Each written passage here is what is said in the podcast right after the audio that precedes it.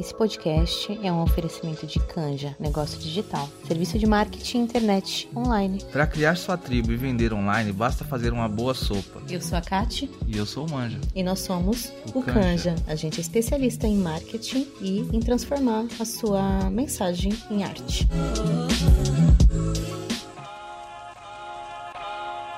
Está começando mais um episódio do podcast Ressignificadas. E hoje a gente vai falar sobre as nossas necessidades e de que forma que a gente tem direcionado e satisfeito elas. Esses dias eu li uma frase e até postei no meu Instagram que falava, né? Você não está pedindo demais, você só está pedindo para a pessoa errada. Isso me fez refletir absurdamente em todos os aspectos. Me fez voltar na minha história e entender Quantas vezes eu me mantive em relações que não eram saudáveis, que eram relações tóxicas, porque na verdade eu esperava que aquelas pessoas me dessem aquilo que eu estava querendo. E aí é muito engraçado porque eu trouxe, né, o me desse o que eu estava querendo, porque muitas vezes a gente não sabe nem dar nome, nem falar sobre quais são as nossas necessidades. E quando a gente para para pensar sobre isso, é que a gente também não foi ensinado, né? A gente não foi educado a dar nome para essas necessidades. E aí a gente olha para as pessoas com que a gente se relaciona e a gente projeta nelas uma expectativa de que elas vão acalmar o nosso coração, de que elas vão fazer com que a gente se sinta valorosa, né? Fazer com que a gente se ache importante, digna de amor, de respeito. E é muito engraçado essa terceirização da nossa autoestima que a gente faz. Arrisco a dizer que a gente faz isso desde criança né? A gente foi criado ali na relação com os nossos pais, sempre tendo essa validação, né? Eram, os nossos educadores quem diziam o que a gente estava sentindo, se aquilo era certo, se aquilo era errado, se o medo era isso mesmo ou não. Para, você não pode sentir medo. Não, você não pode sentir raiva. Não, aquilo não é bonito. E a gente se perdeu, né? Talvez tudo aquilo que a gente tenha de necessidade, de opinião e de sentimento a respeito da vida, a gente não consegue também nomear, além de não ter nome, mas por não saber nem onde encontrar dentro da gente. Tem uma coisa que eu sempre esperei das pessoas erradas, né? Compreensão, por exemplo. Toda a minha história de vida, todos os meus complexos, os meus traumas, as minhas dores, as minhas tristezas, os meus medos, as minhas invejas, as minhas raivas, eu nunca comuniquei isso para as pessoas. Eu sempre tive essa persona boazinha, como eu já falei para vocês, aquela pessoa que está sempre bem, que está sempre feliz, naquela solidão, né, disso tudo, mas eu estava lá. E eu esperava que as pessoas me compreendessem. Eu esperava que elas olhassem para mim e falassem: "Poxa, a Aline está precisando ser acalentada. A Aline está precisando ser escutada." Né? Mesmo que eu não falasse, eu esperava que aquelas pessoas fizessem isso para mim. E essa compreensão de quem eu era, do que eu queria, daquilo que eu necessitava, muitas vezes as pessoas não tinham. A maioria das vezes as pessoas não tinham. E eu culpei elas por muito tempo, porque fulano não fez isso para mim, fulano não foi amigo, ciclano não foi um bom companheiro, o trabalho XYZ não era bom. E eu fiquei amargurada também, sabe? Lá dentro, lá no fundo, lá no fundo, eu me sentia injustiçada, eu me sentia traída naquilo que eu entreguei para a relação e a relação não me entregou. Hoje, consciente desses processos, consciente disso tudo que eu tô falando para vocês, eu entendo que, primeiro, aquela pessoa podia ser errada. Ela podia não me dar aquilo que eu queria, mas em nenhum momento eu fui clara, objetiva, escura ao dizer. E aí, ao não adivinhar aquilo, aquela pessoa me machucou. Porque ela também estava projetando aqui, ali na relação que a gente estava tendo aquilo que ela esperava, que ela achava que esperava. E eu acho que a gente vai para as nossas relações, no geral, de uma forma muito egoísta, silenciosa e adivinhatória, né? Então a gente vai buscando adivinhar o que o outro quer, a gente vai buscando que o outro adivinhe o que a gente quer, e aí a gente vai pro teste, vamos lá, vamos ver se dá certo. De uns tempos para cá, eu aprendi que para estabelecer relações saudáveis era muito importante que eu começasse a entender e a dar nome para as necessidades que eu tinha. Então, por exemplo, se eu quero uma compreensão dentro de uma relação, eu preciso enumerar primeiro para mim o que eu quero que seja compreendido dentro da minha história, dentro da minha personalidade. À medida em que eu aceito que aquilo é meu e que eu quero que aquilo seja compreendido pelo outro, eu tenho a possibilidade de falar isso para outra pessoa. E ela tem a possibilidade de escolher seguir, respeitar ou não. Caso ela escolha, não quero, para mim não dá, não concordo, ela tem esse direito. E nós temos que ter a maturidade de entender que então aquela relação não é pra gente. Porque senão a gente foi lá, deixou claro que a gente quer, deixou claro que é importante, e a pessoa falou que não, e a gente continuar a gente de uma forma ou de outra está contribuindo para a nossa dor, para o aumento desse processo doloroso que a gente já vive. Eu sei que muitas vezes a gente não escolhe por quem se apaixonar. Eu sei disso. Quantas paixões eu já não tive.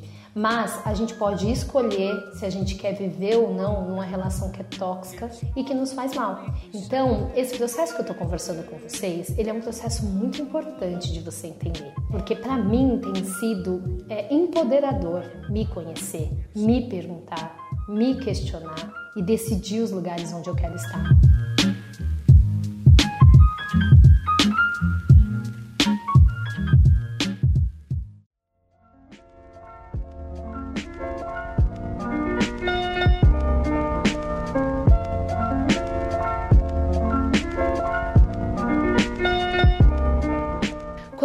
Quer ter igualdade numa relação, e aí quando a gente fala em todos os tipos de relações, né, é, homossexuais, heterossexuais, é importante que você entenda que aquilo que você quer fazer, a outra pessoa também terá o direito de fazer.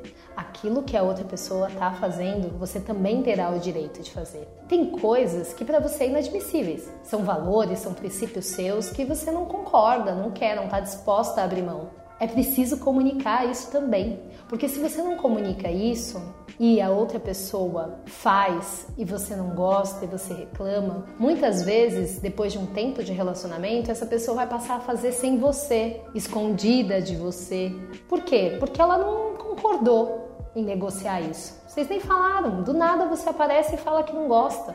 Eu sei que é difícil. Ah, Aline, está falando parece fácil. Não, não é fácil, gente. Mas é importante a gente se responsabilizar por aquilo que a gente quer viver, sob pena da gente viver o inferno que o outro quiser dar pra gente.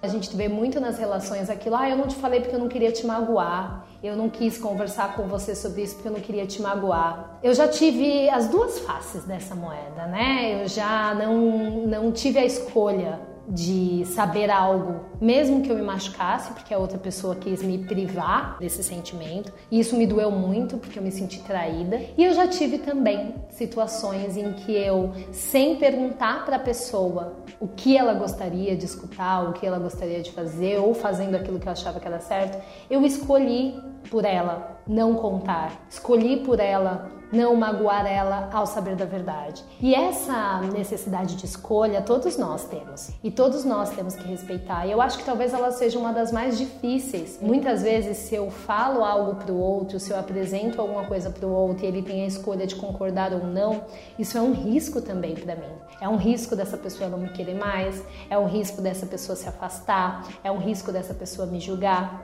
E eu não quero correr esse risco, né? Eu quero ser amada, lembra? Eu quero ser querida, eu quero ser cuidada. Então, muitas de nós escondemos várias coisas das outras pessoas com relação a fatos, sentimentos, pensamentos, com medo de ser rejeitada. E aqui, quando eu falo de escolha, eu não tô falando que você tem que ser, ah, conta tudo, fala tudo que você tá pensando, tudo. Não, não é isso. Porque também existe a necessidade de uma individualidade dentro das nossas relações em todas. Você precisa se manter íntegro. Você ainda é uma pessoa, mesmo numa relação a dois. Você ainda é uma pessoa, mesmo trabalhando num time com 10 pessoas. Você é uma pessoa que tem escolhas, decisões, pontos de vistas e tudo isso precisa sim ser respeitado. Primeiramente por você depois pelas outras pessoas. E aí, gente, sobre os seus pontos de vista, a forma como você enxerga o mundo, ser respeitado, a gente está falando aqui que as pessoas não precisam concordar com você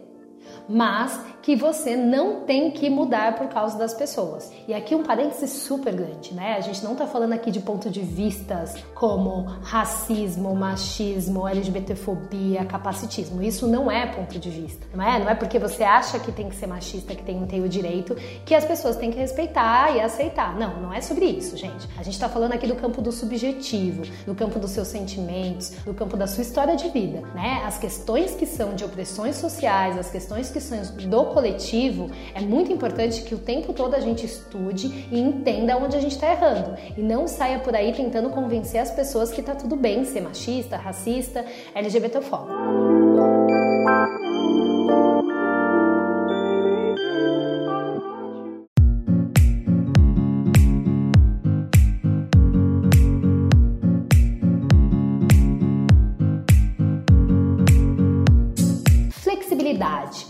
Necessidade que a maioria das pessoas sentem quando vão para as relações e muitas vezes acabam não encontrando. Essa flexibilidade na minha vida, ela tá muito posta num sentido de que, cara, eu não quero ser um personagem pronto. Eu não quero ser aquela pessoa que você conheceu há cinco anos atrás para sempre. Eu estou em constante mudança. Eu quero ter a flexibilidade para mudar. Eu quero ter a flexibilidade para ser quem eu sou. Eu quero ter a flexibilidade para não estar tá bem hoje. Eu quero ter a flexibilidade para estar tá muito feliz hoje. Então, é, esses processos, muitas vezes, de flexibilidade não são aceitos nas relações porque as pessoas falam: nossa, mas você agora a máscara caiu.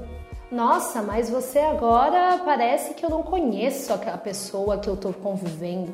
E não conhece, né, gente? Nem a gente se conhece direito, nem a gente entende direito o que a gente está sentindo, o que a gente está pensando. E a gente precisa ter essa flexibilidade de se conhecer, de se permitir, de poder a todos os dias se reinventar. E aí, né, quando a gente fala sobre a frase que a gente começou conversando, né, que talvez você esteja pedindo as coisas para a pessoa errada, eu gostaria de trazer essa reflexão do o que, que você está pedindo para você também. O que, que você de repente espera do outro mas na verdade era você que tinha que começar a se mover nessa situação. Eu quero convidar vocês para essa reflexão, para esse cuidado que a gente tem que ter de muitas vezes transferir para o outro uma responsabilidade que é nossa.